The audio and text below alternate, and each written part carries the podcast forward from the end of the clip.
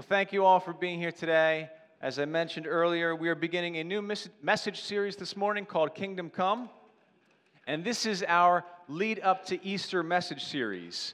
Um, this is our message series where we're going to cover the events, some of the events that take place during what's sometimes referred to as Holy Week. It's this Sunday to Sunday period leading up to Easter. And um, about 50% of what's written in the Gospels, in the books of Matthew, Mark, Luke, and John, is dedicated to this. It's gracious. Spring is upon us. It's nice and sunny out. It's still cold, but it's sunny. Is everybody excited for Easter? And spring? And flowers? And t shirts and shorts? Yes, we're so excited. Yes, some of us never stop wearing shorts, though, right? What a wonderful season we're in very excited. So different than it was three years ago. I think it's important for us to celebrate where we are right now and to think about how much better things are than they were three years ago. But at the same time, I don't want to ignore the fact that we have all been through a lot. Three years ago on March 15th, that's the Ides of March, right? We had our last worship service over at the Barnstormers Theater before everything got shut down. Remember what that was like? Does it feel like ancient history just three years ago? And we didn't know what was going on. We didn't know how serious this COVID thing was. We didn't know how long these restrictions would last. And um, it was a real bummer, to say the least. You know, from our perspective, Uh, as a church, we were preparing this very big move, right? And so we were going to move into this building, leave the Barnstormers Theater, and move into this building. And we were getting all ready for that. Easter Sunday, we are going to have our first worship service in this space. And so we're really looking forward to that. And it was really like seven years of buildup, yes? Talking about this and getting excited about it. And here we go, and it's about to happen. And all of a sudden, whoop, it was taken from us. We all went through a lot during that pandemic time. And it's not ancient history, it just happened. And we're still healing from it. It was tough as a church. Go through that time of not being able to gather and, and all the wondering, and there was a lot of anger that gets stirred up, and complaints, and criticism, and confusion, and relationships were strained, some relationships were broken, and it was a very difficult time for, for our family. And, and just when I thought we'd seen the worst of it, my mom got COVID, and she died. It's like this was a real thing. And we all have our COVID stories, we all have our pandemic stories, and let's not do the thing where we compare our pandemic stories and try to see who had it worse. You know how people do that kind of thing? Why do we do that? Whoever had it worse wins. Why do, that's, like the worst competition ever. But we all have our pandemic stories, and some of you missed out on your, your big graduation day, and some of you had to change your, the date of your wedding, and some of you got sick. Some of you lost loved ones. Some of you are suffering right now from long term effects of COVID. And so it's a real thing. And so, yes, let's celebrate where we are, but let's not ignore the fact that we are still healing from everything that we've been through, aren't we? We're still healing from this. It was traumatic, and let's not pretend. Let's not pretend that it wasn't. During the darkest days of the pandemic, there was a lot of talk in the Christian community about the end of the world. And people were wondering, is this it? Is this the end of the world? Is this the time where Jesus comes back? And for those of you who are newer to Christianity, this idea, this belief that Jesus is coming back, this is not some fringe thing. This is like a big thing. It's one of our major beliefs that Jesus is coming back and he will end this old world and he will make a new world and all things will be made new and all things will be made perfect. And so a lot of Christians were wondering during the dark days of the pandemic, is this it? Is this when Christ will return? And I get it. It was a very difficult time. And so people were wondering. You know, we have books of prophecy, and people think of the book of Revelation. Yes, that does tell about end times. But beyond just the book of Revelation, we have books of prophecy in the Old Testament. We have Isaiah, we have Ezekiel, we have Daniel that speaks a lot about end times. And then we have Jesus himself who tells us what to look for towards the end of this age, the end of this world. There's pestilence, there's disease, there's wars, there's rumors of wars, there's natural disasters. And so during the dark days of the pandemic, some Christians were saying, I think this is it. I think this is it. Maybe you were one of those Christians who thought, I think this is it. Maybe this is the time of his return. Now we know, you know, if you've read the Bible, if you listen to what Jesus has to say, we know that no one is going to know the day or the hour. That's what Jesus says. No one knows the day or the hour, but so many people, so many Christians thought, ah, I think, I think this is it. I think Jesus is about to return.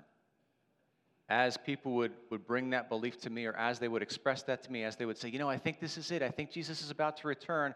I started to ask them a question back. And the question was, do you think Jesus is about to return? Or do you want Jesus to return?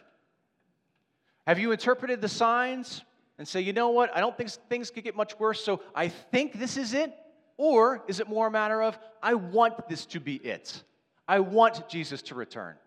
Because if you're just looking at the signs, yes, what we went through during the pandemic was bad. But if you step back from a global perspective and a historic perspective, like, wow, things have been a lot worse. I mean, you think about the time of the Second World War, you think about the Holocaust, you think about the Black Plague, you think about all these points in history where it was a whole lot worse than, than what we experienced. And so that was the question that I began to ask back. Do you think Jesus is coming back, or is it that you want him to come back? And if you want him to come back, is there anything wrong with that? I'm not saying there's anything wrong with that, but it's just a question. Do you think he's coming back, or do you want him to come back? Back in 2008, that was when the, uh, what do they call it? The housing bubble burst and the economy was, it was in bad shape. Do you remember this? That might feel like ancient history. And so at that time, Holly and I, we were at our old church. We were at a different church, and we were at a Bible study during this time, and um, there were a lot of people in that study. We were like the youngest people in that study, except for one other person, right? And so there was a lot of people like who had money and who lost money in the housing bubble when it burst. So uh, we got to talking one night in this Bible study about the end of the world and the return of Jesus. And uh, everybody in the study just said, Yeah, bring it on. We're ready. We are ready for Jesus to come back. Bring it on. We are ready. Except for one, one girl, the only person who was younger than Holly and I in that room. There was a high school girl in this Bible study. She raised her hand. She said, What about people who aren't saved yet? What about them? I mean, do we care about them? Are we okay with all of them just going to hell? I mean, it was a showstopper. Because here we are, a bunch of people thinking, yeah, it'd be great if Jesus came back. It would be great if Jesus came back because we'd be out of this present suffering that we're in, yes? Because we're going through a tough time right now and we want to be out of it. So, Jesus, come on back. Well, wait a minute. Wait a minute. What about the people who, who don't know Jesus as their Savior yet? And so I think it's, listen, friends, I think it's a good thing to have that desire in our hearts to want Jesus to come back. But if you want Jesus to come back, the question is, well, why? Do you want Jesus to return just because you're going through some kind of temporary suffering? And I think that was the case for a lot of people during the pandemic. For us, it was the worst thing we ever went through. For so many people in this room, that pandemic was the worst thing we've ever experienced. And so it's natural for us to call out to Jesus and say, We want relief from this, from our temporary sufferings. People were losing their jobs, people were getting sick, relationships were strained, the government was putting restrictions on us, and we just wanted relief from all of that. So of course we cry out, we cry out to Jesus. But there's an important thing to keep in mind that Jesus, his agenda, Jesus, his plan, it's so much bigger. so much bigger than just relieving a group of people from, from temporary suffering. It's got a much bigger plan, a much bigger agenda. See if we can make some sense of this. Let's take a look at our scripture passage for today, that really fun, uplifting passage that Lori read for us. And if you have your Bible with you, we're in Luke 19. I'm going to start a few verses ahead. Luke, Luke 19, I'm going to start with verse 37. And just so you know where we are in the timeline, I mean, Jesus has been at his ministry for a three, three and a half years at this point, okay? And so at this point in time, he has performed many miracles. At this point in time, he has taught the masses. At this point in time, he has accumulated a following. And so, just maybe weeks or a couple months before this event, uh, Jesus resurrected Lazarus from the dead, which was his biggest miracle to date up to that point in time. And so people were putting their faith in him, people were putting their belief in them, but the religious establishment had already decided they needed to stop Jesus. So, the members of the Sanhedrin, the Pharisees, the Sadducees, they had already decided that they needed to put this to its end. And so, the people at this point, they loved Jesus, the religious establishment did not. So, Jesus, during the Passover celebration, we'll talk about that a little bit more next week. During this Passover celebration, they enter into Jerusalem. They begin to make their way into Jerusalem, and people begin to shout. People begin to, begin to celebrate, and they take palm leaves and they start to wave them. And they say, Hosanna, Lord, save us. That's what Hosanna means. Lord, save us. Lord, save us right now. Lord, save us now. That's what Hosanna means. They're waving these palms and they're celebrating. Here he comes, and he's riding on a donkey. And it's like, hey, this is just like the old days of King David riding into Jerusalem on a donkey. What a celebration. And they wanted so much from Jesus because the Israelites at this time, they were oppressed. They were an oppressed people. And Rome, the, the Roman government, the Roman Empire was oppressing them. They were taxing them. They were putting them in prison. And they were mistreating them. And these Israelites just wanted relief from their suffering. They just wanted relief. Now, can it be like the old days when the Israel was the superpower of the world? Can't we get that back? Because we really liked that and that was great. Can't we get back to that point? And so what they see in Jesus, they see they see hope, they see potential, they see a rescuer, someone who can rescue them from their political oppression and their poverty. And so here comes Jesus, and they begin to celebrate. Yes, Hosanna, Hosanna. He comes into the city, verse 37. When he came near the place where the road goes down the Mount of Olives, the whole crowd of disciples began to joyfully praise God in loud voices for all the miracles they had seen. Blessed is the King who comes in the name of the Lord. Peace in heaven and glory in the highest.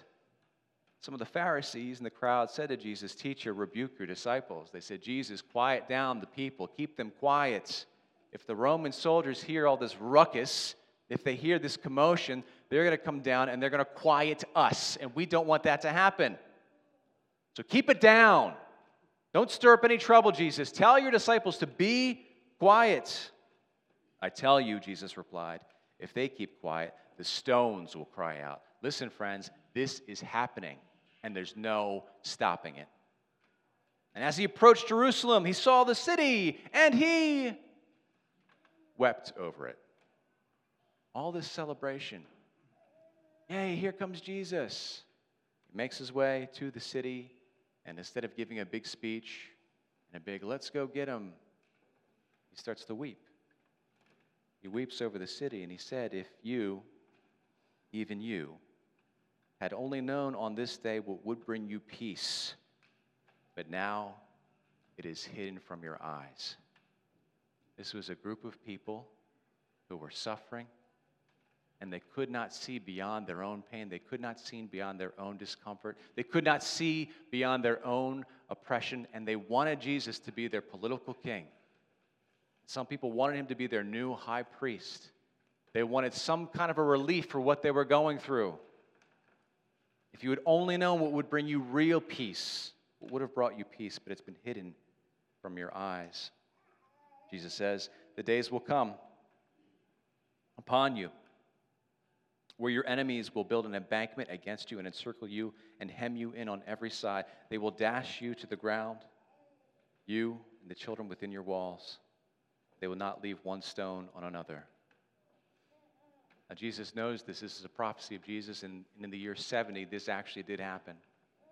See, the Roman government, they had extended a certain degree of, of grace to the Israelites and, and allowed them to celebrate their holidays and allowed them to go to their temple and allowed them to have their religion and all this. But at a certain point, Rome just got sick of it. They encircled the city of Jerusalem. They tore it down. You can read up on it if you like, but it's pretty grisly. I mean, people were starving to death. There may have been acts of cannibalism. It was really horrific. It was really horrific. And so here's Jesus looking at this group of people, and he's looking at them thinking, wow, you think it's bad now? It's going to get a whole lot worse. They will not leave one stone on another because you did not recognize the time of God's coming to you. See, they wanted Jesus they wanted him to be their king, they wanted him to, to end their, their present suffering. But Jesus had a much bigger agenda. Jesus did not come to save this one group of people from one political oppressor. Jesus had something much bigger in mind, a much bigger mission. Jesus came into this world to save all people from hell. Did I hit that word hard enough? Did I get your attention? You know, people like me, preachers, we can back off that word and say, you know, Jesus came to save us from, you know, hell. Jesus came to save us from our sins. That's a great way to say it. Jesus came to save us from death, absolutely. But let's not mince words here, folks. I mean, if we believe what the Bible says, and, we as a church, we do, if we believe that, then, then none of us human beings are, are good enough on our own to earn heaven. None of us are good enough to earn that. And so Jesus came to solve the biggest problem of all time, not just that some kind of temporary suffering. Jesus came to save us from hell. We know that, you know the term we have saved? That's what it means.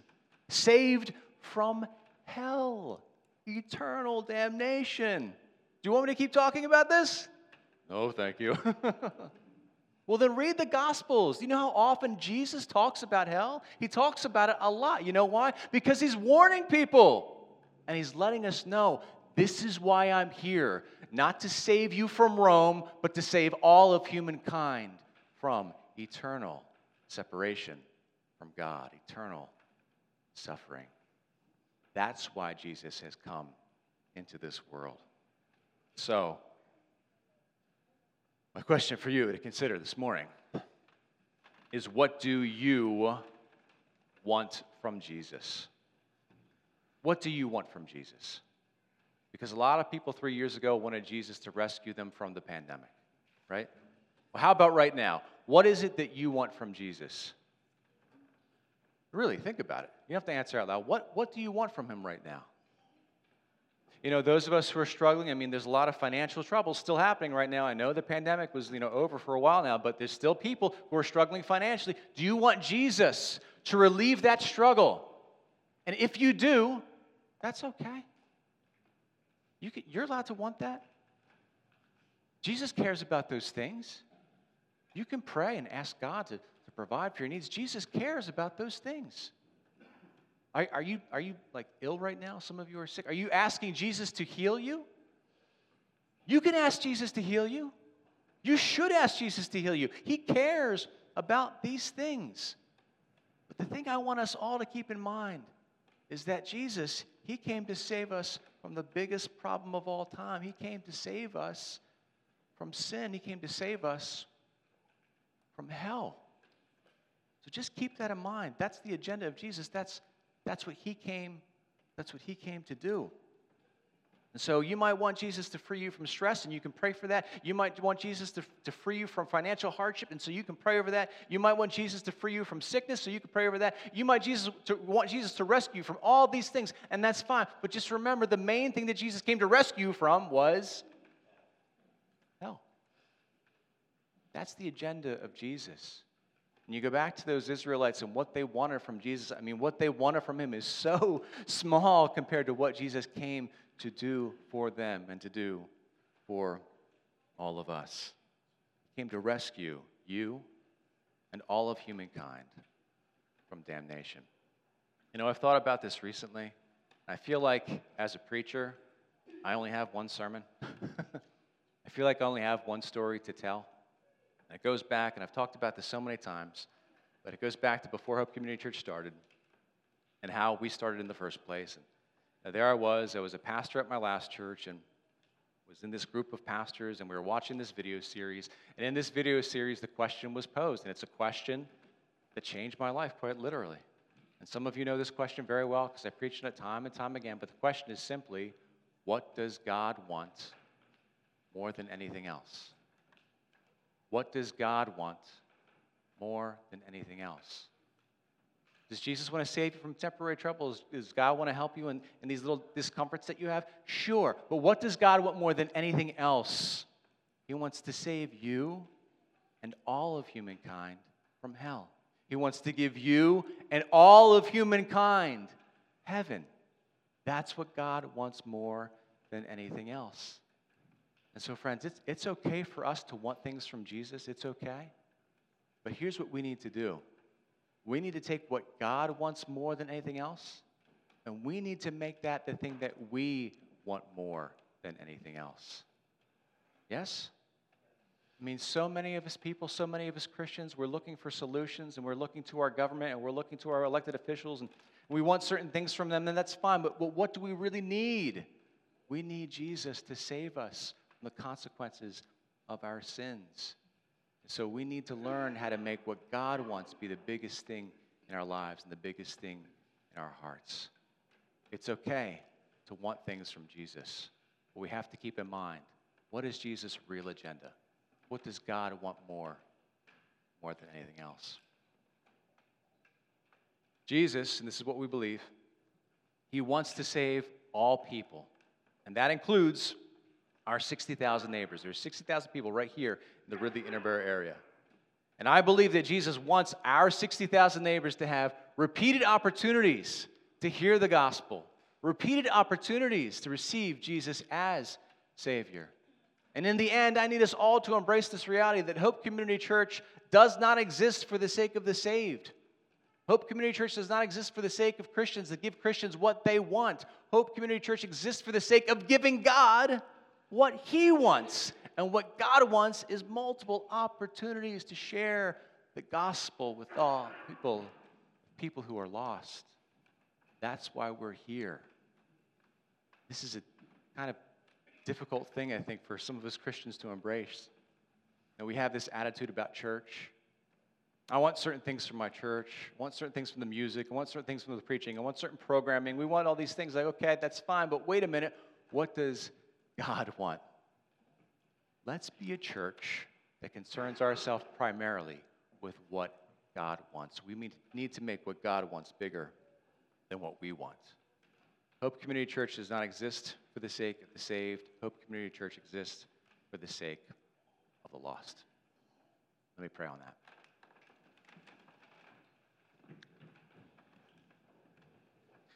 Jesus, we believe that you are very much involved in all the details of our lives and you care about us and you want what's best for us and you love us so much. We believe this.